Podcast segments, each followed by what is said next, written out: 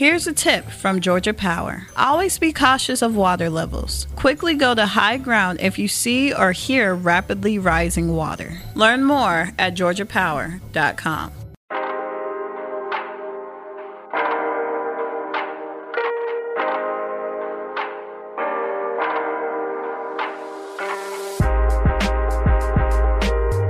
Good morning, and welcome to See You in the Morning, the daily headlines podcast from Savannah Morning News. I'm Nick Robertson, and today is Thursday, January 2nd. See You in the Morning is a production of Savannah Morning News and SavannahNow.com. You can find this show, along with plenty of other local content, at SavannahNow.com.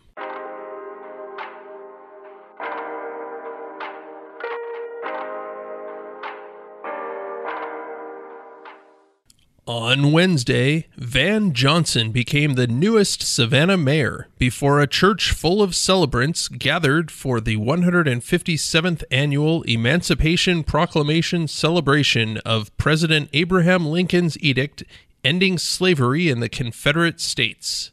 I'm becoming your mayor in front of you right now, Johnson told the audience from the pulpit of the historic St. Philip AME Church on Martin Luther King Jr. Boulevard before taking the oath of office in what he said fulfilled a legal obligation to have a mayor in office on January 1st.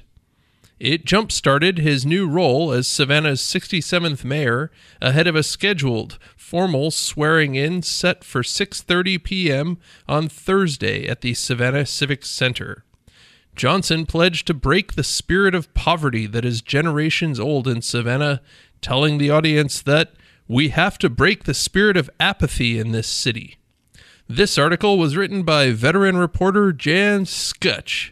Read all about it in today's paper or by logging on to savannahnow.com.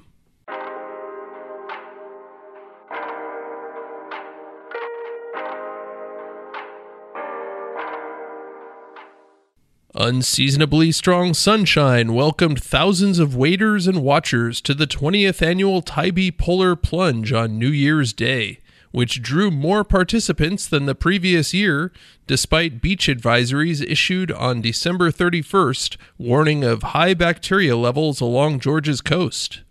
Organized by the Tybee Post Theater since 2012, Tybee Island's Polar Plunge invites eccentric swimmers to make a splash while wading into the Atlantic on New Year's Day, with the ocean temperature reaching a chilly 56 degrees Fahrenheit on January 1st, according to the National Oceanic and Atmospheric Administration. However, clear blue skies and high spirited participants, many of them diving in while donned in silly costumes, made Wednesday's event a heartwarming experience.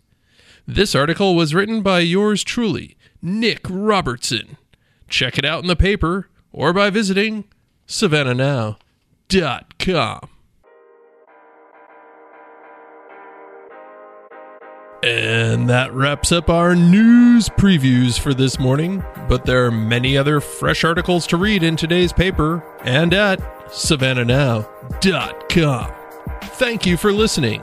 On behalf of the entire newsroom crew, I'm Nick Robertson. We'll see you in the morning.